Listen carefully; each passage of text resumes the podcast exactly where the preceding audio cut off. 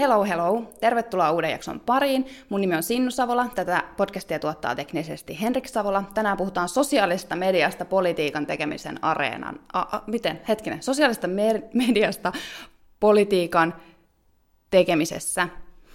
Mulla on keskusteluvieraana Sebastian Tynkkynen. Tervetuloa. Kiitos. Mahtavaa, kun pääsit vieraaksi. Hei, haluatko kertoa, kaikki varmaan tietää, että sä oot kansanedustaja, mutta haluatko kertoa vähän, että mikä sun tausta on sosiaalisen median käyttäjänä? Jaa, no sitä on varmaan tullut tehtyä jo ö, ennen eduskuntaa menua niin jonkun aikaa. Se ei ollut semmoinen mikä ehkä niin merkittävä alusta, että sitä jotenkin ajattelin aikaisemmin, että jos haluat tehdä politiikkaa, niin sitten pitäisi ikään kuin uutisten kautta päästä sanomaan ne asiat ja näin, mutta sitten jossain kohtaa, jossain kohtaa se lähti sitten kunnolla lentoon 2018 ja sitten sitä alkoi tekemään tosi aktiivisesti ja sitten koko ajan niin katsoin, että mitkä on niin niitä käytetympiä somealustoja ja sitten yritit tavallaan mennä sinne, missä ihmiset on. Ja sitten lopulta se laajeni, että nyt on vähän niin kuin joka kanavassa tyyli jotakin sisältöä. Mm, mitkä on sulle tärkeimpiä? No tällä hetkellä ylivoimaisesti tärkein ja rakkain on TikTok, ja ehkä perustuen siihen, että kun sitä aikaa jo ihan loputtomasti, kansanedustajan työ vie aika paljon vuorokaudesta jo itsessään, ja sitten tavallaan sitä työstä viestiminen, niin mitä se jää sen jälkeen, niin TikTokkiin pystyy niin lyhyesti tehdä sisältöä, sillä toimii just semmoiset lyhyet sisällöt.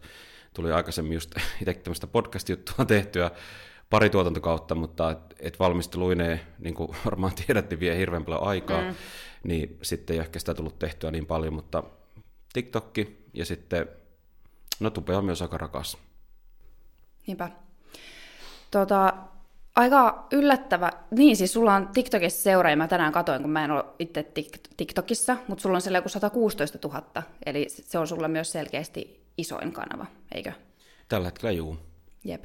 Sitten sulla on YouTubessa joku vähän vajaa 60 000 ää, tilaajaa ää, ja niin edelleen. Ja tota, mitä sanoisit, sä oot kuitenkin selkeästi niin kuin yksi varmaan Suomen, tai mä oletan, että Suomen isoimpia poliitikkojen sometilejä.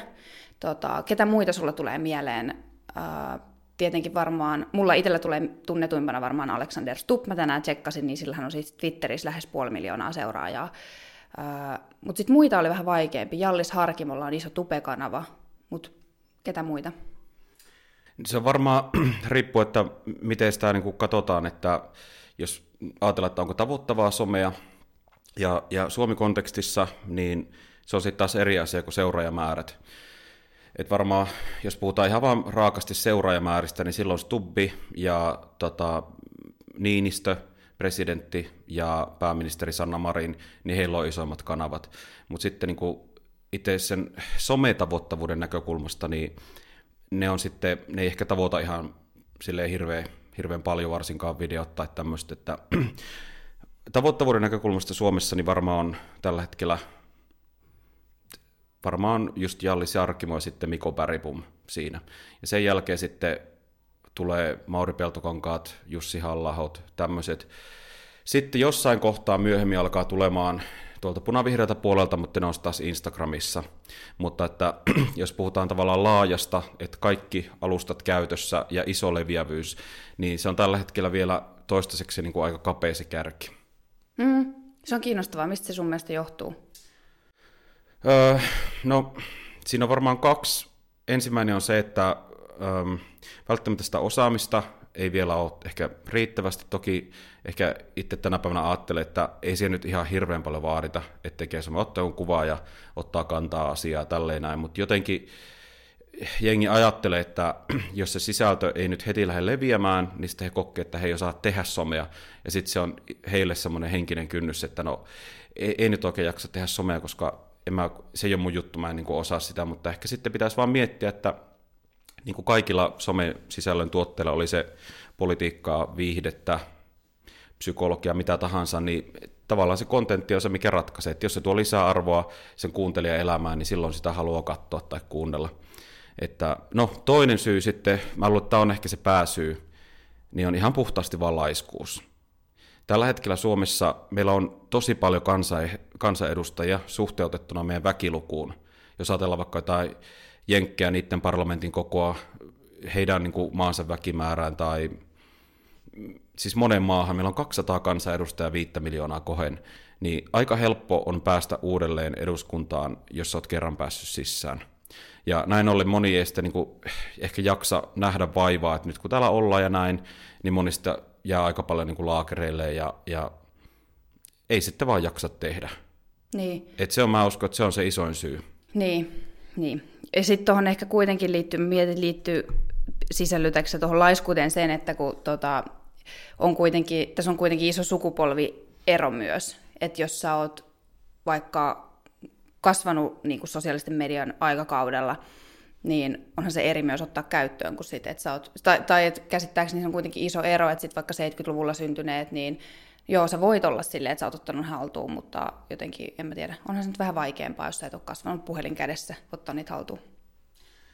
Niin voisi sen ajatella, että se voisi olla, mutta toisaalta sitten kun se sosiaalisen median päivittäminen yksinkertaisimmilla on sitä, että samalla tavalla kuin eduskunnassa sen sun tietokoneen äärellä kirjoitat sen lakialoitteen, niin kirjoitat sen sosiaaliseen mediaan, painat julkaise. Paljon monimutkaisempaa on avata Word-tiedosto, muokata sitä, lähettää se tulostimeen ja sitten paperia viedä kansliaan. Se on niin kuin prosessina ja teknologisesti monimutkaisempi kuin se, että sä teet sen yhden päivityksen. Että just niin kuin mainitsit esimerkkinä vaikka Harkimon, niin hän on hyvin niin kuin tavallaan vanhemman sukupolven edustajana verrattuna vaikka minuun. Ja sen lisäksi ei vaan se, mutta hän on myöskin mediapuolelta Eli hän, hän ei ole edes somepuolelta, vaan hän on mediapuolelta, ja hänellähän pitäisi olla se mentaliteetti, että itse TV, radio, nämä on tämä juttu, ja some on joku ihan nuorti, mutta ei. Hän on päättänyt, että hän näkee vaivaa siihen, ja ottaa tavallaan kaikki yleisöt huomioon silloin, kun hän tekee politiikkaa. Mä uskon, että tänne ei tarvitsisi olla niin paljon sukupolvikysymys, vaan se on mm. asenne- ja jaksamiskysymys ehkä enemmän. Mm. Niinpä. Tota mä vaan mietin, että sit kun, niin, toi on tosi mielenkiintoista, kun ajattelee, että poliitikot kuitenkin haluaa, että maailma muuttuu sellaiseksi, mitä, miten he näkee sen ideaalina tai parempana, niin just se, että niin siitä mediatilasta aina niin paljon kamppaillaan kuitenkin sit televisiossa ja lehdissä ja muualla. Mutta sitten ei hoksata sitä, että miten paljon ilmasta mediatilaa siellä sosiaalisessa mediassa on. Ja se on se syy, miksi mä kutsuinkin sut tähän, koska se on mun mielestä jotenkin tota noin, ähm, outoa, siinä on joku kognitiivinen dissonanssi, että ei mätsää, että miksi, miksi ei sitten oteta. Okei, mä ymmärrän, siinä on tosi aikaa vievää, vaiva kerropa kuuntelijoille, paljonko sä käytät aikaa siihen, että sä teet sosiaalista mediaa. Niin, varmaan suuri osa kuitenkin ajasta, mä luulen, että omalla kohdalla menee semmoiseen aina seurantatyöhön somessa. Eli ei vaan se, että nämä niin kuin pusket ulos, mitä mieltä oot asioista, mutta että ennen kaikkea seuraa, että minkälaisia kommentteja niihin tulee, mm, mitä palautetta ihmiset antaa, tai sitten vaikka yleensäkin niin kuin mihinkä tahansa someinboxiin, niin mitä kansalaisideoita sieltä tulee, että mitä pitäisi viedä eteenpäin. Ja viestien lukemiseen varmaan somessa itse menee eniten aikaa, ja sitten joku ehkä neljäsosa itse siihen sisällön tuottamiseen. Se on toki, niin kuin sanoin, yksinkertaisimmillaan se on hyvin helppoa, että se yksi tekstipäivitys tai vaikka joku selfie-kuva siihen tai muuta, mutta että vaikka sitten tekisi videomuotoisenakin sisältöä, niin jos sitä vaan tekee rutiininomaisesti, niin se alkaa nopeutumaan sisällön tekemisen vauhti aika paljon. Kaksi tuntia on ehkä nämä kaksi osa-aluetta yhteensä per päivä keskimäärin. Hmm. Ja se on sen arvosta? Todellakin. Miksi? No kyllä mä sanoisin, että ilman tätä sometyötä niin ei pystyisi rehellisesti sanoa sillä tavalla, että olisi voinut vaikuttaa suomalaisten näkemyksiin erilaisista asioista tai sitten viedä kansalaisten asiaa ja viestejä eteenpäin, koska en mä tiedä, se, että jos ajataan vaikka TV-aikakin eri poliitikkojen kesken ja mitä ne siellä pääsee oikeasti kertomaan arvoista ja näkemyksistä ja vaikuttamaan, niin se, se, on, se on todella vähän. Poikkeuksena tietenkin kaikki ministeritason ihmiset, presidentit ja niin edelleen, mutta rivikansanedustajat, niin kyllä se TV-aika kuukaudessa, niin se on varmaan keskimäärin alle 10 minuuttia. Mm, niinpä. Miten tota, äh, sä sanoit tuossa alussa ton, onko se tavoitettavuusluku, että pe- pelkästään se, tai tavoitettavuus jotenkin, että pelkästään se tilaajamäärä ei merkkaa, vaan se niin voit sä avaa sitä, mitä se tarkoittaa? Eikö se tarkoita kuitenkin sitä, että kuinka paljon niitä vaikka videoita tai kuvia todellisuudessa katsotaan, tai kuinka paljon niistä tykätään? Mm mitä muuta se tarkoittaa? Ja siis käytännössä sitä, että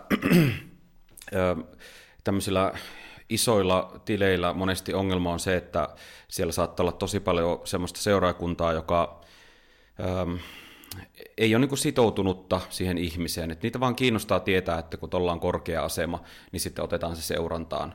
Ja monet tällaiset ihmiset ei välttämättä ole sitten niin kuin edes kiinnostunut näiden ihmisten niin kuin arvoista ja politiikasta, vaan että on kiva nähdä, minkälaista elämää heillä on. Ja tämä on poliitikolle perusongelma, että jos seurakunta, seurakunnan rakenne lähtee muodostumaan tällä tavalla, niin sitten kun teet palveluihin joissa voi jakaa sisältöjä, jotain videota tai muuta, niin ne ei meinaa oikein lähteä eteenpäin. Ehkä tykkäyksiä voi kerätä, mutta ne ei lähde eteenpäin, joten ikään kuin ne kannanotot tulee nähdyksi vain sen seurakunnan parissa, kellä ne jaetaan, ja sen lisäksi vielä sitä oman seurakunnan sisältäkin, niin kaikki ei tule tavoitetuksi, koska se algoritmi rankaisee sua siitä, että jos ne ekat, jotka näkee sen sun videon tai tekstin, niin ei niin jää tutkimaan sitä, vietä aikaa sen parissa tykkää, sit sitoudu siihen millään tavalla, niin se alkaa näyttääpä sun oman seurakunnan sisällä vielä vähemmälle ja vähemmälle porukkaa sitä sisältöä.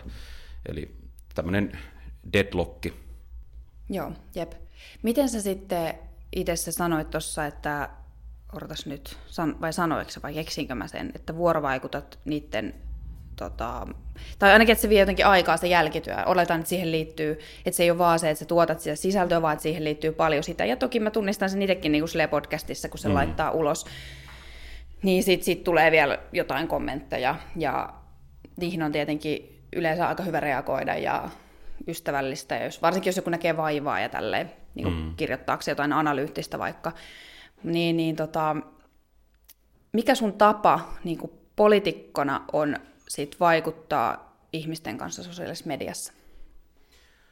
Öö, no, aikaisemmin se oli sitä, että pystyi vastaamaan niin kuin joka kommenttiin, mutta tänä päivänä niin se on oikeastaan yksinkertaisesti mahdotonta, että se olisi kuluttajasuojan vastasta, jos mä vastasin joka kommenttiin, koska se tarkoittaisi sitä, että sitten menisi 10 tuntia päivässä aikaa reagoida, ja mä pystyisi tekemään sitä työtä, miksi mut on varsinaisesti äänestetty eduskunta, eli tekemään sitä kansanedustajan työtä.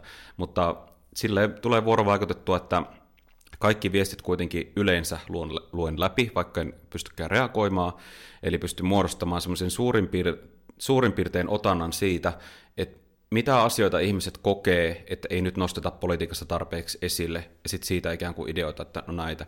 Ja joskus saattaa olla niin, että äh, sieltä tulee niin kuin hyvin konkreettinen, hyvin perusteltu, valmis idea, mihin pitäisi ottaa kantaa, tai mistä tehdään lakialoite, toimenpidealoite, kirjallinen kysymys ministerille tai niin edelleen. Ja sitten lähden esittämään lisäkysymyksiä ja bla bla bla, joskus saattaa kutsua vieraaksi eduskuntaan, tai sitten muuten lähdetään pallottelemaan jotain valtiopäivätoimen tekstiä, että olisiko tämä hyvä sun mielestä, ja, ja sitten tulee ihan tehtyä tosiaan lakialoitteita näiden pohjalta, sillä ei tule vuorovaikutus. Sitten ehkä yksi tapa vielä on se, että ihan konkreettiset live-kohtaamiset, että aika paljon tulee kierrettyä ympäri Suomea, ja järjestettyä miittiä sitten, missä jengi pystyy tulla ihan niin kuin kasvokkain juttelemaan ja, ja kertomaan omia näkemyksiä. Mm, joo. Tota, sitten niinpä, sulla oli muuten joku mopomiittikin tässä justiin, eikö ollutkin? No joo, me nyt laajennettiin ja kokeiltiin ekaa kertaa tällaista konseptia, että ihan mopomiitin muodossa. Ja se oli kyllä, se oli sukseen, että sinne tuli 200 ihmistä ja sitten kuitenkin Oho. oli Lohja, ja Lohja Joo. on semmoinen pieni paikkakunta, mutta että... Mut Lohjalla on mopoja. Lohjalla on ja niin on, niin on muuallakin Suomessa, että me nyt suunniteltiin, että kun tämä eka kertaa tehtiin, niin nyt aletaan jatkossakin tekemään, että monille nuorille saattaa olla hirveän iso kynnys mennä näkemään jotakin poliitikkoa, kun ne jotenkin ajattelee väärin, että se on joku tosi iso juttu tai näin, mutta sitten kun on tämmöinen mopomiitti, että voi tulla sillä omalla, omalla vermeellä sinne ja näin, niin mm. niin sitten se on jotenkin paljon pienempi kynnys ja paljon yhteisöllisempi. Mm. Tuo on hyvä pointti, että niin on paljon, joka su- Suomessa ympäriinsä on mopoja, koska siis itse on pikkukylästä kotosi ja siellä on todella paljon mopoja mm. ja mopomiittejä koko ajan joka paikassa. Et sinänsä on kyllä oikeasti aika nerokas idea ollut. Joo. Tuota... Ja sekin tuli itse asiassa, tämä tuli myöskin somen kautta, että nuoret itse toivo, kun oli järjestänyt miittejä paljon ympäri Suomea, että voisiko joskus kokeilla semmoista kuin mopomiitti. Mulla ei itsellä koskaan ollut mopoa. Mä en oikein hahmottanut, miten se niin tapahtuu, että onko se vaan, että tässä on piste A ja tullaan sinne ja mm. näin, mutta se oli aika yksinkertainen. Eikö? Joo. Ja tavallaan niin kuin todella luonnollinen. Kyllä, se oli erittäin luonnollinen, sai istua aika monen mopon päällä. Joo. Ja sitten ne, ne mopot voi tulla myös siihen sille, tota, mopomittihän voi tulla vähän niin kuin etäältäkin. Mm. Että sä voit vähän niin kuin ajella siitä ohi, ohi esimerkiksi joo. ja Kyllä. sitten pikkuhiljaa vähän lähestyä. Ja... Kyllä. joo, okei. Okay. Tota, tota. Mut, mut. Sitten sä oot sosiaalisessa mediassa, sanoiko että sä oot periaatteessa, sanoiko sä 2012? 2018 2018 vasta niin kuin aktiivisesti. Joo. Sitä ennen tehnyt jonkun verran, mutta silloin se näkökulma oli, että hei, pitää valtamedian kautta enemmän vaikuttaa. Niin. Miten sä näet nyt että on, että miten sun ajatus on nyt kääntynyt, ja mua kiinnostaa kyllä myös, että miten sä näet tulevaisuuden, niin kuin poliitikkojen tulevaisuuden, ikään kuin tämä valtamedia suhteessa sit sosiaalisen mediaan? Mm. Tämä tulee muuttumaan tosi nopeasti. Tällä hetkellä me edetään itse murrosvaihetta politiikan suhteen. Jos puhutaan viihteen puolelta, niin siellä tällä hetkellä selkeästi vielä – se on niin päin, että itse asiassa valtamedia rulaa, mutta sitten kun mennään politiikan puolelle, niin sosiaalinen media on itse asiassa mennyt jo valtamedian ohi siinä vaikuttamisessa. Ja, Mitä sä tarkoitat siis tuolla? No, tämä tarkoittaa sitä, että, että jos haluat, että sun kannanotot, sun arvot pääsee leviämään ja haluat oikeasti vaikuttaa, niin kyllä sosiaalinen media on siihen paljon tehokkaampi. Ja nyt, jos me ajateltaisiin sellaista kehitystä, joka olisi mennyt suurin näin, niin nyt me ollaan niin kuin tässä kohdassa, että seuraavat vaalit me tullaan näkemään eduskuntavaalit, että varmasti paljon semmoisia edustajia, jotka kokee, että he on vahvoilla, niin tulee tippumaan ja paljon uusia ihmisiä, jotka on sitten taas niin kuin ottanut kantaa sosiaalisessa mediassa, kertonut suoraan, mitä ne ajattelee asioista, eikä pantanut, pantanut näkemyksiä, niitä tulee nousemaan. Ja nyt edelliset aluevaalit ja kuntavaalit oli jo ikään kuin esikoitos mm. siitä, että me, tu- me nähtiin, että somen kautta löi ihan tuntemattomuudesta Jep. yhtäkkiä läpi tosta noin vaan kaikista puolueista. Jep, toi on muuten totta. Mm. Mm. Tota, sä saanut, mutta mut tota mä kyllä haluaisin vähän kyseenalaistaa, miten niin, siis ei ole viihdepuolella tota, vielä, että siellä jotenkin valtamedia jyllää, koska jos miettii, että mihin ihmiset käyttää aikaansa, niin kyllähän se menee selkeästi sosiaaliseen mediaan se ihmisten aika, mä luulisin. Niin, mutta kyllä se, se on vaan niin, että jos tavallaan niin kuin rankataan, että ketkä on ikään kuin viihdepuolella niitä, jos nyt on tämmöisiä jotain sosiaalisia hierarkioita tai jotain julkishierarkioita viihteen puolella, niin kyllä se on sillä tavalla, että ne, jotka on tv niin ne on ne ikään kuin oikeasti isoimmat nimet. Ja niin, aika usein käy niin, että että jos kasvat somessa tosi isoksi viihdepuolella, niin sen jälkeen saat sitten kutsun TVCen, ja nämä tyypithän lähtee sitten TVCen, ja ne ei enää mm. sen jälkeen tee somea. Että tämä vielä, vielä niin kuin näkyy, mutta mä uskon, että tulevaisuudessa näkyy jotain sen tyyppistä, mitä maailmalla on nyt aika paljon.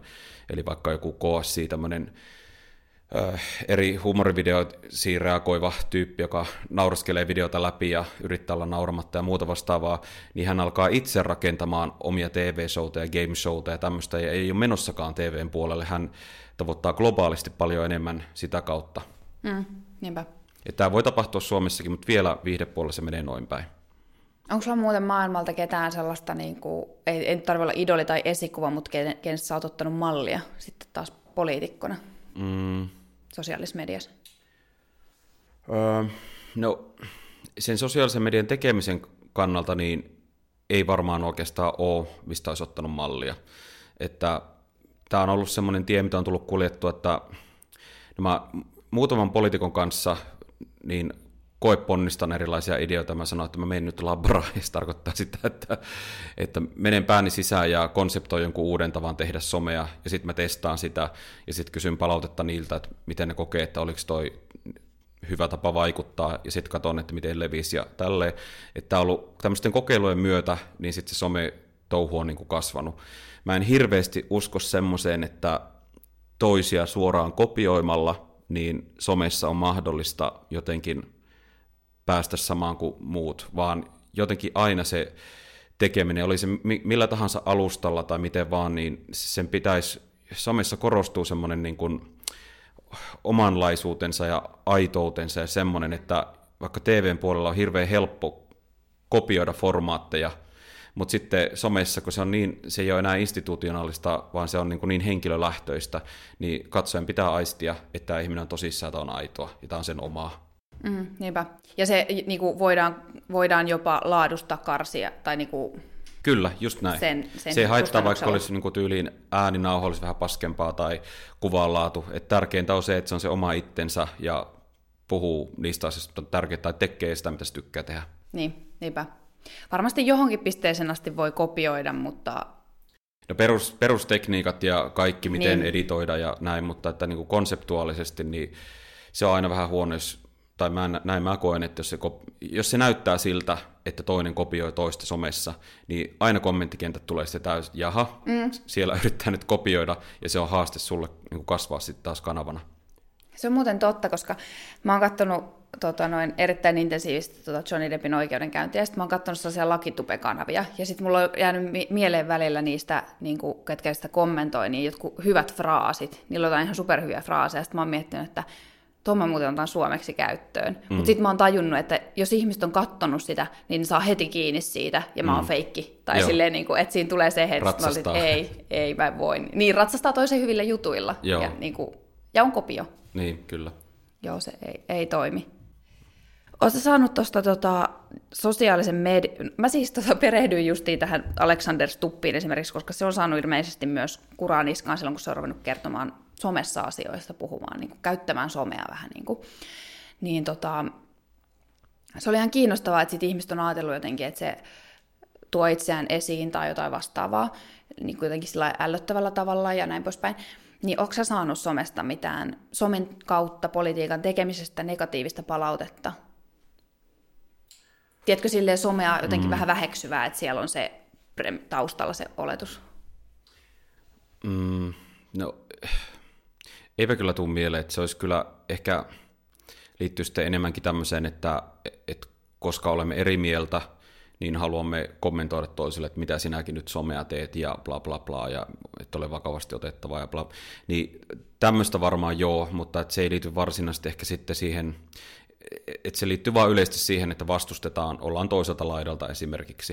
Että kyllä se, että tehdään somea poliitikkona, niin kyllä mä luulen, että varmaan jokainen poliitikko sen pystyy allekirjoittamaan, että niin kuin murskaprosentilla tulee positiivista palautetta, että kiitos kun teette, mm. että, että saisi muutkin tehdä. Se on yleensä sitä palautetta. Mm.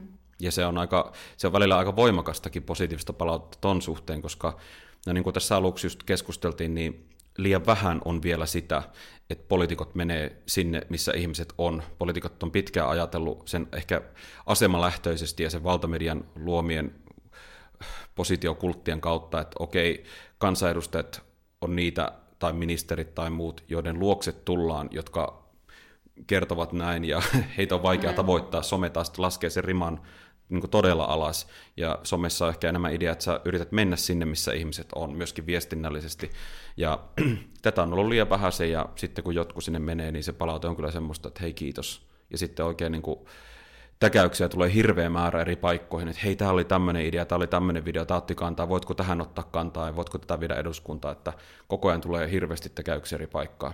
Mm. Jep, ihan varmasti.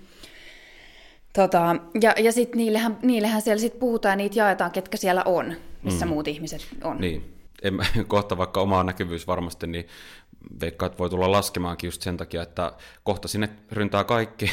ja mm niin kuin sitä jaetaan, mitä on jaettavissa, jos on paljon enemmän, niin sitten kun sä oot jakanut jonkun toisen sanomana sen asian, niin ei sitten ehkä halua enää tynkkystä jakaa siihen, joka ottaa sama asian kantaa. Niin. Nyt sitä ollaan, ne ketkä siellä on, niin ollaan vielä aika sinänsä yksin. Mm. Mm. Jep, eli se on niin kuin etulyöntiasema, eli silleen niin kuin viestipolitiikoille, Kyllä. mitä kannattaa tehdä nyt, ja silleen niin kuin ihan muissasi, muissakin skeneissä. Että joo, et tuu olemaan niin kuin, tiedätkö, mikään tubettaja pioneeri, kun tuut nyt. Mutta mut silleen, mut silleen niin kuin... Mut TikTokin suhteen on tällä hetkellä vielä se, että ne poliitikot, viihteen puolella on eri asia, mutta politiikassa ne, jotka sinne nyt menee, niin siellä vielä on tämä pioneeriajatus. Muualla oikeastaan ei ole. Ja mm. tota niin, me nyt kerittiin sinne persoina mennä, että se on käytännössä TikTok on niin poliittiselta osalta, niin se on aika lailla nyt vallattu.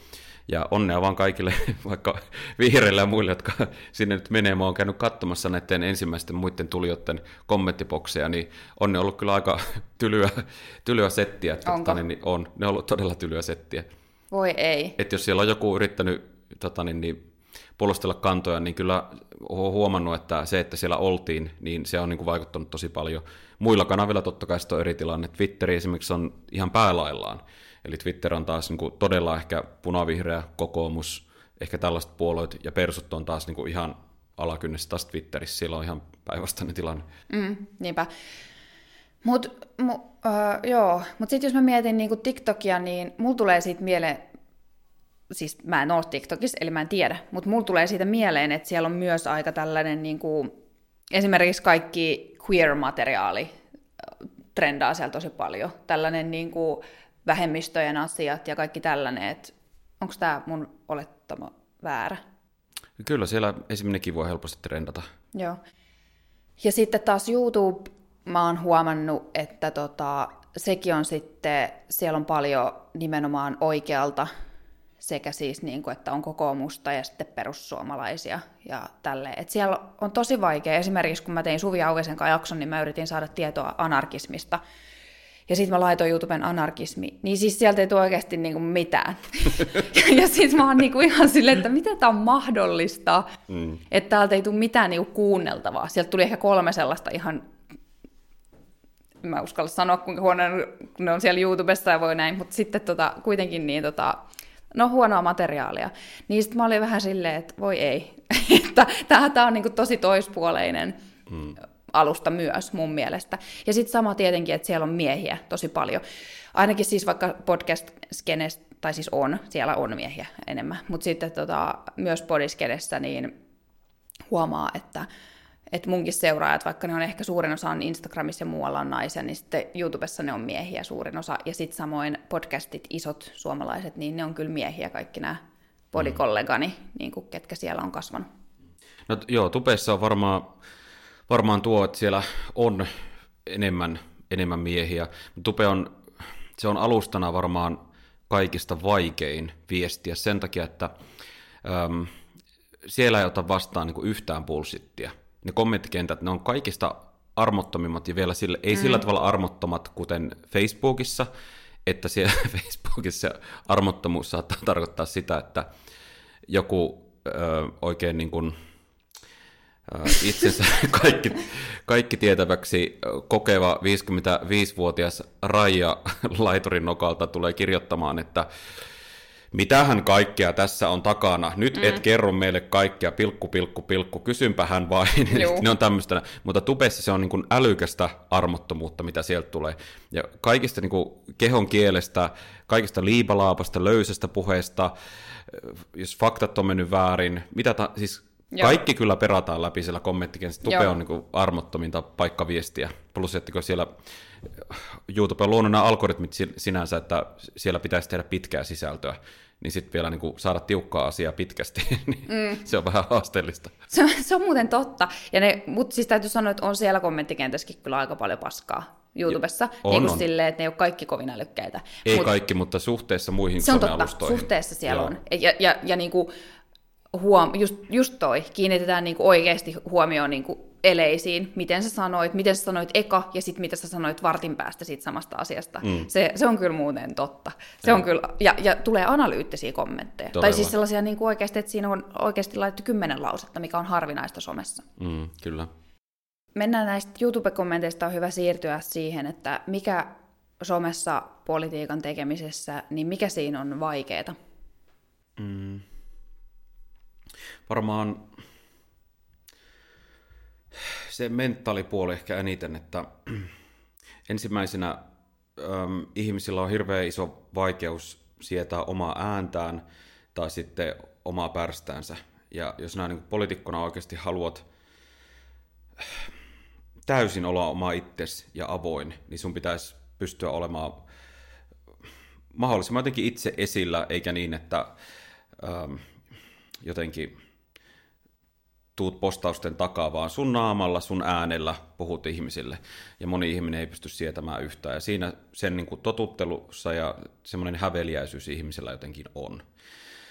No sitten on äh, tietenkin se, että kun some on kasvanut niin älyttömän iso, isoksi, että voidaan verrata jopa äh, tavoittavuudeltaan TV-tuotantoihin, ja sitten miettiä, että kuinka paljon TV-tuotannoissa valmistellaan niitä sisältöjä. Siis ihan oliko se faktan tsekkauksesta, mistä tahansa, kun sun pitää periaatteessa tehdä samoilla kriteereillä kuin TV-tuotannossa, että se, se niin kestää sen katselun, mutta sitten sä oot yksi ihminen, joka sen tekee, niin se on niin kuin hirveän iso paine pään sisällä, että onnistunko mä siinä ja mitä jos mä nyt sanon jotain väärin tai muuta vastaavaa, että ne on varmaan ehkä noi ainakin.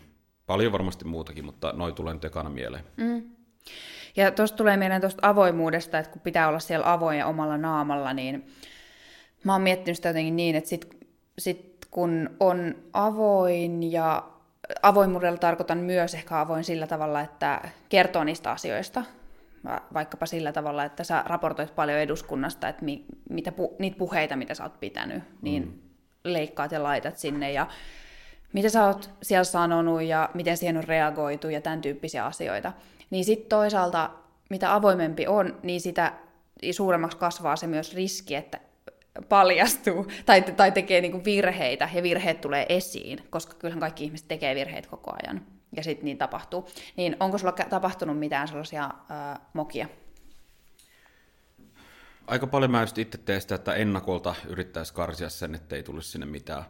Että varmaan silloin, kun somekanavat oli pienempiä, niin mä luulen, että silloin oli ehkä enemmän semmoista, että helpommin tuli joku virhe sinne, mutta nykyään joutuu tosi tarkkaan miettiä, mitä tulee sanomaan. Tai sitten jos ei ole aikaa valmistella, niin sitten kuvataan ja mitä spontaanisti tulee videolle sanottua, niin sen jälkeen sitten sekataan, jos siellä nyt meni joku väärin, niin sitten pitää ottaa uusiksi. Että ei ole enää semmoista luksusta oikein, että pystyy hirveästi virheitä tekemään. Mm. Toki siis sellaisia virheitä varmasti tulee tehtyä, jotka on virheitä ikään kuin vastapuolen näkökulmasta. Että sanot jonkun asian, joka hänen mielestään ei mene noin, tai toi on poliittisesti väärin tai näin, mutta sitähän taas sen oman arvopohjan näkökulmasta niin ei koe millään tavalla virheeksi, vaan just niin, että mun pitää sitä arvoa tai juttua tuoda niin kuin esille. Mm. Että, että, en tiedä, ehkä tänä päivänä ei nyt tule heti kyllä semmoista, semmoista, ja mä oon yrittänyt rakentaakin sen oman tekemisen varaan, että, että, että kaikki tarkistaa, että ihmiset pystyy luottamaan siihen, että silloin kun mä sanon jotakin, se on niin. Koska sitten jos tulee näitä, että mä sanon jotakin, mikä ei oikeasti mennytkään noin, tai ei ollutkaan tuo vuosiluku tai tälleen, niin joutuu aina alkaa katsoa sitä sisältöä paljon tarkemmin silmin, että hetkinen, olikohan tuo nyt oikeasti tuolla tavalla. Eli se on niin kuin, no varmaan viihdepuolella kutsuttaisiin nimellä brändilupaus tai jotain. Yksi osa sitä on se, että mitä mä sanon, niin sen pitää olla totta. Tai siis sanotaan, arvothan nyt on aina sille, että mikä nyt on oikea, mikä väärin, mutta tarkoitan sillä tavalla, että, että faktat ainakin olisi kunnossa. Mm. Niin, ja tavallaan, että se on johdonmukaista myös kuuntelijoille tai katselijoille edespäin. Koska mm. se on kyllä totta, että sit sä et tee sitä, että, tai se mitä mä oon huomannut, niin esimerkiksi jotkut isot somekanat mun mielestä heittelee kaiken näköistä. Vähän sellaista niin kuin niin täkyä jo. sinne tänne koko ajan. Joo. Se niin kuin ihmisiä puhuttelee sellainen niin kuin, jopa salaliittomainen. Ei se mm. nyt ihan sitä ole, mutta sellainen niin kuin heittely vähän sinne ja tänne, mutta ehkä nimenomaan, että sä jäisit siitä myös poliitikkona myös kiinni ja paljon nopeammin ehkä kuin joku muu. Kyllä, ja itse nyt tuo, se liittyy nimenomaan tähän politiikakontekstiin, niin se on kyllä vaikeaa olla arvoille uskollinen, koska joskus tulee sitä, että tulee just tämmöisiä ääniä, jotka sitten jotka niin tarkoituksellisesti äänten kalastelun mielessä on jotain mieltä.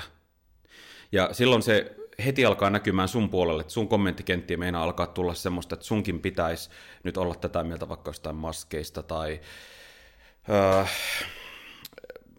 mistä tahansa Natosta tai näin, ja, ja kun kuitenkin sun pitäisi pystyä olemaan aina uskollinen näille arvoille, se on vaikeaa katsoa sitä kommentointia, kun sinne tulee, ja sitten kun mä vielä itse tehnyt sen päätöksen, mä en blokkaa ketään, enkä poista kommentteja, ellei ne ole jotain henkeyttä ja terveyttä uhkaavia kommentteja mulla heisiä kohtaan tai näin, mutta muuten niin kuin en, en oikeasti niin kuin blokkaa, niin sitä on tosi vaikea vielä katsoa ja sietää sitä, mutta sitten se on just niin kuin pitkässä juoksussa, niin luottamus rapautuu, jos olet ikään kuin tuulien heiteltävänä, että mikä nyt on suosittu. Että joskus pitää puolustaa Sanna Marin ja joskus pitää NATO-kanta, niin pysyä tiukasti sen takana, vaikka tulisi mitä paskaa niskaa. Mm, seksuaalisuuden suhteen olla avoin, jos joku väärillä perusteilla vaikkapa kritisoi vaikka Pride-liikettä, niin pitää vaan niin kuin ampua alas ne väärät argumentit ja niin edelleen. Se on välillä vaikeaa, mutta että pitkässä juoksussa on ainut kestävä tapa tehdä politiikkaa. Tästä mun piti kysyä, tai mietin tätä, että kun kysyin tuosta, että mikä on vaikeaa, niin mun mielestä tota, mä mietin sitä, että onko sulla sellainen olo, kun sä teet jotain postausta, niin sitten jotenkin ne äänet jo niinku tulee sieltä monta kertaa. Tai, tai niinku, että kun sulla on kuitenkin se yleisö, minkä sä ehkä jotenkin tiedät, miten se reagoi, sitten siellä on vielä sellainen ässä, että no sitten voidaan reagoida myös niinku ihan yllättävällä tavalla. Se pitää jotenkin silleen skarppina, niin jotenkin mä mietin, että, että miten ton tavallaan tekee, että, että, että tekee jotenkin johdonmukaisesti sitä, mitä tekee, koska kyllä mä ainakin itsekin huomaan, vaikka teen paljon niin kuin, pienempää somea, niin siinä silti, silti mulla tulee jo niin kuin monen ihmisen niin kuin ääni mun päähän, mm. tai monen tyyppisen seuraajan vaikka ääni päähän, kun mm. tekee milloin mistäkin aiheesta. Mm. Öö, se on varmaan jotenkin hirveän sisäistettyä automaattista, että kyllä ne sieltä tulee totta kai ne äänet ja öm, voi tavallaan silloin, kun on sitä videota tekemässä, niin voi jo ihan kuin arvata, että mitkä segmentit siitä massasta tulee aktivoitumaan ja reagoimaan millä tavalla. Mutta jotenkin se, itselle siinä omassa poliittisessa toimijuudessa on just ollut aina tärkeää se, että äm, vaikka sun osa sitä työtä, tai miten mä tämän selittäisin, kansanedustajana sun tehtävänä on edustaa kansaa, mutta samaan aikaan sun pitää olla niin kuin uskollinen ja totuudellinen niille sun arvoille, jotka sä tiedät sillä hetkellä, että on oikein. Jos ne sitten osoittaa, että ne on väärä, sun pitää vaihtaa sun kantaa ja näin. Mutta sä et voi tehdä sillä tavalla, että sä tiedät, että tämä on väärin, ja siitä huolimatta sä sanot toisin, jotta sä saisit niiden tiettyjen segmenttiään. Eli tässä on tämä ristiriita, että sun pitää edustaa kansaa, mitä mieltä ne on, mutta samaan aikaan sä et saa niinku valehella tai silleen, että jos tiedät, että se on väärin, niin itsellä on ollut tärkeää, että pysytään just sen, niin kuin, miten kokee tällä hetkellä, että on oikein ja sen takana. Ja sitten sit sillä ei ole väliä, että vaikka joku segmentti tulee aktivoitumaan ja tulee hyökkäämään sun päälle, sittenpä ne hyökkää, vaikka se olisi tyyliin oma puolue. Että 2015 vuonna kävi, kävi itse niin, että koin, että tiettyjä asioita omassa puolueessa tehtiin väärin toimintakulttuurin osalta, ja sitten toinen oli, että meidän puolue ei noudattanut hallitusohjelmakirjausta, tai sanotaan, että antoi periksi liian paljon, niin mä lähdin siitä pitämään ääntä, ja eihän se tietty segmentti tällä kertaa omat puolueessa tykännyt, ja, mutta sitten erotettiin puolueesta sen takia. Mutta että jos haluaa olla politiikassa mukana, niin kannattaa miettiä sitä pitkää juoksua, että voiko sun luottaa poliitikkona, että seisot sen sun asian takana. Mm. Mm. Nimenomaan. Jos jatketaan vielä hieman ongelmakeskeisesti, vaikka en somesta haluaisi ongelmakeskeisesti puhua, mutta hetki vielä, niin mitä sä ajattelet sit siitä, että mitkä on sit, jos ei mieti näin henkilökohtaisella tasolla, vaan ehkä yhteiskunnallisemmalla tasolla, niin mitkä on, mikä on ongelmallista somessa? Um, iso haaste varmasti on um, tämä julkaisija vastuu politiikka, eli um, kun samaan aikaan sulla on käytössä työkalu, joka on ikään kuin TV-veronen, mutta sitten sulla kuitenkaan e-, ei ole sitä koneistoa, joka tarkistaisi, että, että ja, ja olisi vastuussa tavallaan siitä julkaisusta, että voiko tämmöistä nyt laittaa ulos, vaan sä itse sen päätät. Eli sun media voi kasvaa ikään kuin TVn kokoiseksi. Tai sitten vaikka sulla olisi pieni media, mutta sitten joku video sattuu olla, että se räjähtää tai näin, niin tavoittaa ihan hirveästi ja saatat esittää ihan niin kuin disinformaatiota, ja sillä on sitten ikäviä seurauksia yhteiskunnallisesti. No, tämä on nyt, tämä on helppo tälle problematisoida, mutta siitä huolimatta, että on aina tämä disinformaatioriski olemassa ja sitä leviää, niin jotenkin mä haluan niin kuin luottaa siihen, että avoimessa yhteiskunnassa on parempi, että se mahdollisuus on olemassa, jotta meillä on sitten ikään kuin se mahdollisuus puuttua myöskin väärinkäytöksiin ja, ja väärin faktoihin, mitä vaikka hallinnon toimesta voitaisiin esittää. Eli Venäjällä on nyt tämä kuvio, että siellä valtamedia taas suoltaa ihan täyttä propagandaa vaikka Ukrainan sotaan liittyen. Niin olisi hyvä, että tavallaan somen kautta pystyisi saamaan viestejä esille. Siellä osittain saa, nytkö jää kiinni, niin blokataan, mutta valtamedia osalta niin siellä voidaan heti blokata. Eli kyllähän some niin kuin, se demokratisoi hirveästi, mutta se antaa sen tilan myöskin disinformaatiolle. Mm, niinpä toi on tavallaan se hinta siitä mm. avoimuudesta ja siitä demokratiasta, että kaikille on mahdollista tuoda oma äänensä kuuluviin. Mm. Ja mitä vahvempi kansalaisyhteiskunta on, niin sitä helpommin yhteiskunta pystyy kehittymään, koska korruptio paljastuu ja niin edelleen.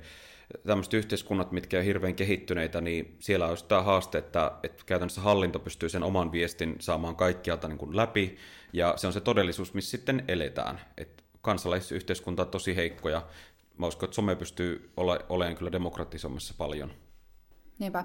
Mitä mieltä sä oot sitten tästä algoritmihommasta, kun tiedetään, että monet alustat ohjaa siihen, että tehdään esimerkiksi mahdollisimman negatiivisia postauksia tai mahdollisimman paljon ärsytystä herättäviä postauksia, ja sitten jos miettii politiikkaa, niin siitä tulee mieleen se, että, tai mulla tulee mieleen se, että se on kuitenkin asioista sopimista, ja ei nyt kompromissien löytämistä, mutta 50-60 ja niin kuin näin poispäin, niin sitten toi taas näyttäytyy mulle some vähän sellaisena polarisoivana elementtinä. Mutta miten sä itse koet sen? Um, Suomi on tietenkin hirveän erilainen maa poliittisen keskustelun osalta kuin monet tämmöiset isot maat, joiden keskustelua me seurataan, kuten Amerikka, Britit, Ranska, niin edelleen. Suomesta riskejä ei nyt vielä ihan hirveän paljon ole, mutta kyllä se meilläkin näkyy. Ja se, mitä mä itse haluaisin, olisi se, että ymmärrän, että nämä algoritmit on nimenomaan sitä somen bisneksen ydintä, kuka keksii parhaimmat algoritmit, mm. niin ne somekanavathan tulee räjähtämään käsistä ja sitten rahot, ma, tota, niin, niin, mainosten kautta saadaan rahaa niille alustoille, mutta että kun niihin liittyy niin paljon vallankäyttöä, niin jotenkin niitä algoritmeja pitäisi pystyä saamaan avoimeksi, että kerrotaan mitä tapahtuu, ja sitten sen jälkeen, jos se kansalaisyhteiskunta ja sitä kautta poliitikot ja niin edelleen kokee, että että nämä ei ole oikein, että tällaisia algoritmeja rakennetaan, että ihmisiä ohjaillaan tälleen, niin sitten se kritiikki voitaisiin saada, ja sitten jo lopulta se voi johtaa jopa lainsäädäntömuutoksiin. EU-ssa esimerkiksi tällä hetkellä pohditaan tosi paljon just tätä. On hirveän ongelmallista, että ähm, ihmiset ajautuu tosi kovin kupliin, ja, ja sellaiset ihmiset, joilla vaikkapa on taipuisuutta erilaisiin riippuvuuksiin, niin heille sitten esimerkiksi omissa somekanavissa niin mainonta alkaa olemaan uhkapelejä ja mm. muuta, mm. ne ajautuu syvemmälle vaan.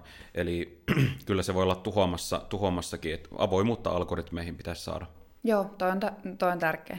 Tuota, jos mennään niin parhaisin puolin nyt sitten, sä alussa sanoit jo jotain, mutta haluatko vielä korostaa, että mitkä on, tai ehkä tässä on tullut ilmi, mutta mitkä sun mielestä on sosiaalisen median parhaita puolia politiikan alustana?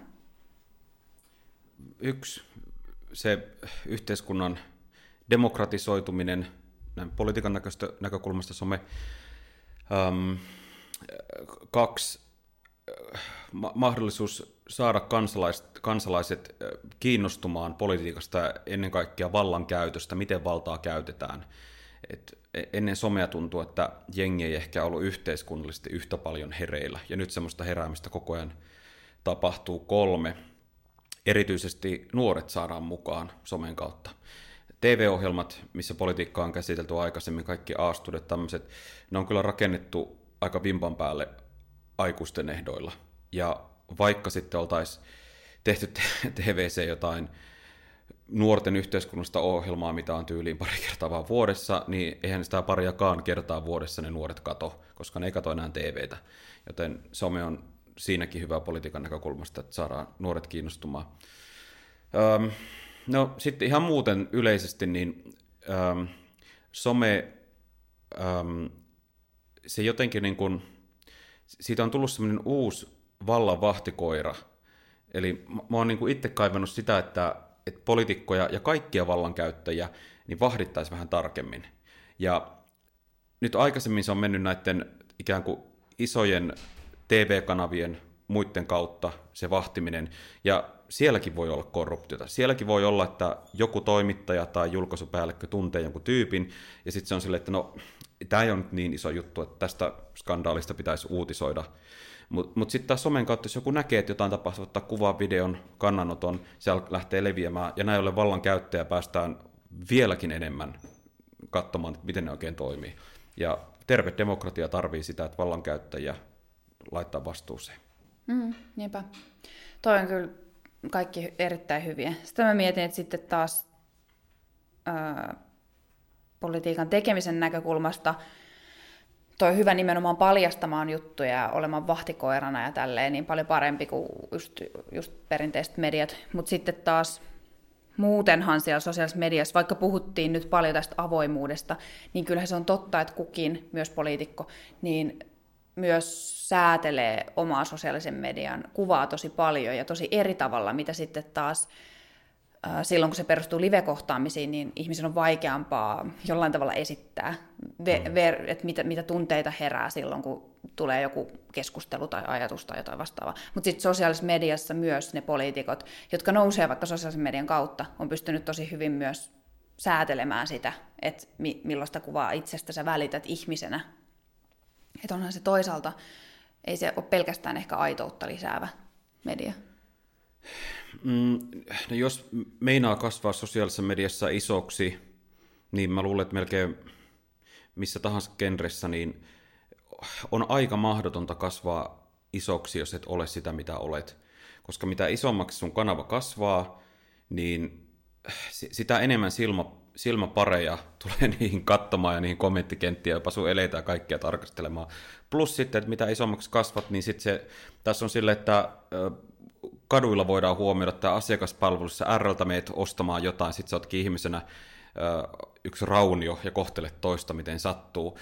Sitten se R-kioskin tyyppi kertoo toisille, viesti lähtee leviämään, ja ihan se on oikeasti tämmöinen tyyppi. Et ei, ei somessa jotenkin, niin kuin, mä en oikein usko, että on hirveän mahdollista kasvaa tosi isoksi ilman, että jotenkin ei paljastuisi kuka olet. Mm. Et kyllä se jotenkin tulee läpi. Tai sitten on sitä, että äm, sun kanava on iso, ihmiset tietää, että sä oot vaikka paskapää, mutta ne joko A hyväksyy sen, tai sitten ne on silleen, että tämä on viihteellistä seurata. Mm. mutta että niin se aitous, kyllä mä luulen, että se kyllä paljastuu. Että sitten pienemmät kanavat, missä ei seuraa niin paljon silmäpareja, niin helppohan siellä on elää semmoista pinnallista lifestyle-elämää, josta näyttää niin kuin yhden osan, ja sitten kun tapaisi sen ihmisen oikeasti livenä, niin sitten huomaisikin, että oho, onpas pinnallinen ihminen. Mm. Mulla on sulle nyt sellainen kysymys, joka vaatii todella korkeaa itsereflektion tasoa. Mutta, no niin. mutta tota noin, kun tästä Alexander Stupista oli tehty niin kuin oikeasti tutkimustakin useammassa yliopistossa muistaakseni niin kuin siitä sen sosiaalisen median käytöstä. Ja, mm. ja siellä oli, mä otan tämän tähän esiin, että mä osaan tämän referoida nyt oikein, mutta muun muassa tällainen tutkimustulos oli yhdessä, missä oli hänen twiittejään tutkittu. Niin tutkimustulos oli näin, että tutkimustulosten perusteella Alexander Stupin Twitter-viesteissä personoituvat hänen vaikutuspiirissään yleisesti ihailut arvot, no ihan perus, ja hänen voidaan katsoa hyödyntämään hyvyyttä eräänlaisena vallankäytön välineenä. Eli Alexander Stubb, hänen voidaan katsoa hyödyntävän hyvyyttä eräänlaisena vallankäytön välineenä. No, näin. Niin minkälaisia asioita Sebastian Tynkkysen twiiteistä tai Tube-videoista tai TikTok-videoista videoista tehdyssä tutkimuksessa, niin sun katsottaisiin hyödyntävän vallankäytön välineenä? No, nyt heitit vaikea, kun mä niin yksinkertainen ihminen, että mun on vaikea sisäistää tuota kysymystä. Eli, äh, Okei, okay, vallankäytön väline on jo huo... Vallankäytön väline, eli... Eli pyrkii vaikuttamaan toisiin ihmisiin ja luomaan itsestään jonkinlaista kuvaa. Ja, ja millä, millä niin kuin, minkälaisilla, minkälaisilla arvoilla ja niin kuin, mitä esit, esittää, siis tarkoitan ihan en negatiivisella tavalla niin feikkaa, vaan mitä asioita esittää, joilla pyrkii toisiin ihmisiin vaikuttamaan esimerkiksi tunteiden kautta tai sitten vaikka sen kautta, että ihmiset kokee oikeudenmukaisuutta tai epäoikeudenmukaisuutta. Tai... Okei, no tämä auttaakin jo paljon. Auttaako se oikeasti? Joo, Joo. Kun mä en oikein meidän ymmärtää, että vallankäytön välineenä, että mitä... Toi... Mutta no niin, eli jos, jos tuppi oli tämä niin kuin hyvyys, niin... Uh, No se mä osaan, että jos lähdetään rakentamaan, niin ainakaan se ei olisi mulla se, että niin, mä en niinku... tai voi kuulostaa pahalta, saat hyvää intron tähän, mutta... niin, niin, niin se ei ole sulla. Niin, se ei se, että jotenkin, että minä olen hyvä, ja, ja sitä kautta jotenkin yrittää vakuuttaa, että nyt tähän asiaan pitää uskoa, koska olen hyvä ihminen. Niin, että olla minun puolellani. Niin, ja... niin mulla on tavallaan mulla on ihan sama, että mitä ihmiset ajattelee, että niin, se, se ei tavallaan mua kiinnosta. Mulle se ainut asia, mikä ratkaisee, on se, että, että mikä on oikein ja mikä on väärin. Siellä totta kai se on aina se on subjektiivinen kokemus, mutta eihän poliitikolla muuta olekaan kuin se, että pitää itse tutkia asiaa, että sen pohjalta mennä. Eli jos jossain on vääryyttä, niin mä koen, että siihen pitää puuttua. Ihan sama kuin jos joku ajattelee, että, että nyt niin kuin, toi on ihan hirveä ihminen, mutta sitten myöhemmin mm-hmm. voi paljastaa 50 vuoden päästä, että no näinhän sen asian olisi pitänyt ollakin. Joo. Eli vaikka joku pakkoruotsiin, kun otan tiukasti kantaa, niin kyllä siellä muutama suomenruotsalainen polttaa housunsa, mutta tota, niin, niin, siis mä vaan koen, että se on väärin tällä hetkellä ja piste. Varmaan joku tämmöinen pyrkimys oikeudenmukaisuuteen. Joo, niin oikeudenmukaisuus vallankäytön väline. Se varmaan olisikin, koska... Hyvin muuten ohjailet, koska mainitsit tuon sanan tuossa sun Niin vain, kysymyksen mä avaamisessa, sä sen siinä? Niin, joo, mutta ehkä sitä kautta mä sain kiinni. Ja sitten toinen on varmaan joku tommonen äh, avoimuus, joku tämmöinen näin, että yritetään kertoa siitä, että miten päätöksiä tehdään, mitä politiikassa tapahtuu, lisätä luottamusta tähän demokraattiseen yhteiskuntaan, mikä meillä on. Kun on niin paljon semmoista myöskin, no mitähän siellä, ja nyt kuitenkin on tapahtunut, ja jollekin on maksettu tätä ja muuta, niin kertoo, että no miten ne asiat nyt oikeasti siellä on. Itselläkin oli tiettyjä epäilyksiä ennen kuin eduskuntaan meni, ja tuntui jotenkin, että mitähän kaikkea siellä oikein tapahtuu, mutta se on loppupeleissä se on hirveän tavallista, mitä siellä tapahtuu. Niin. Ja hyvin vähän on semmoista niin kuin, alle prosentti, anteeksi, alle 0,1 prosenttia salaiseksi luokiteltua tietoa. Mm. Niin, mutta ihmiset lukee niistä sitten Iltalehden otsikoista aina, kun se tapahtuu se joku mm. 0,1 prosentin Joo. setti. No, mitkä sitten tästä päästään sujuvasti siihen, että sä, voiko näin sanoa, mutta mä sanoisin, että sä oot media, joten, ja, ja saat sun yleisölle ainakin sun kaikki asiat käytännössä kuuluviin, mitä sä haluat. Niin minkälaiset periaatteet, no tuossa tulikin jo to, noista muutama, mutta mitkä ohjaa sun ehkä vielä spesifimmin sitä somen käyttöä ja somen tekemistä? Niitä on vähän vaikea, vaikea tiivistää muihin kuin noihin, että mitkä on pääperiaatteita. Ehkä mm, noiden li- lisäksi joku semmoinen nopeus ehkä, että silloin kun jotain tapahtuu, niin se ohjaa sitä mun sometekemistä, että mahdollisimman nopeasti yrittäisin sen asian ihmiselle kertoa. Sitten kun ne päätökset tehdään, niin se on ikään kuin myöhäistä siinä kohtaa jo jengin alkaa sitten jotenkin, jos ne kokisivat, että tämä on nyt väärä päätös, niin protestoimaan, koska se juna meni jo. Eli mahdollisimman nopeasti kertoa, kun asioista aletaan päättämään tai tulee käsittelyyn. Mm. Mm. Joo, niinpä. Ja sitten hyvä äänenlaatu. Joo. Jos tekniseltä puolelta yhden saa sanoa, niin niin hyvä äänenlaatu kuin vaan voi olla, mutta nyt tulee, joo, ei, ei ole vielä tarpeeksi hyvä. Ai jaa, okei. Okay. Tota, no, no, tota, Uudet mikit on hankinnassa. Okei, okay, mutta miten sitten, tota, onko muita, kyllä sulla on muitakin näitä teknisiä tällaisia juttuja. Sehän tuli ammattilaisen itsevarmuudella. Tosiaan niin, tota, noin näitä juttuja. niin, niin, ö, siis tarkoitan, ei, okei okay, toi äänenlaatu oli se tekninen juttu. Mm.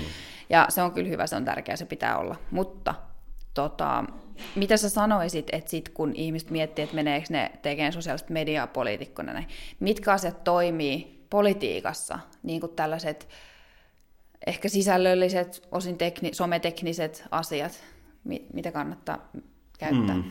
No pa- varmaan paras vinkki, mitä, mitä tota, aina sanon kaikille, niin on se äm, suoruus, miten asiat on.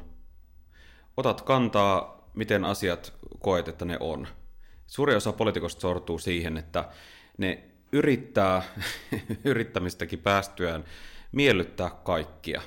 Ja sitten siitä sisällöstä tulee just sellaista, että joka ikinen ihminen voisi ehkä jollain tasolla samaistua siihen, ja sitten niin kun loppupeleissä ne ei tule edustaneeksi ketään, ja sitten ihmiset pettyy politiikkaan, kun ne latas omat odotusarvonsa niiden sanojen väliin, jotka ei tarkoittanut yhtään mitään.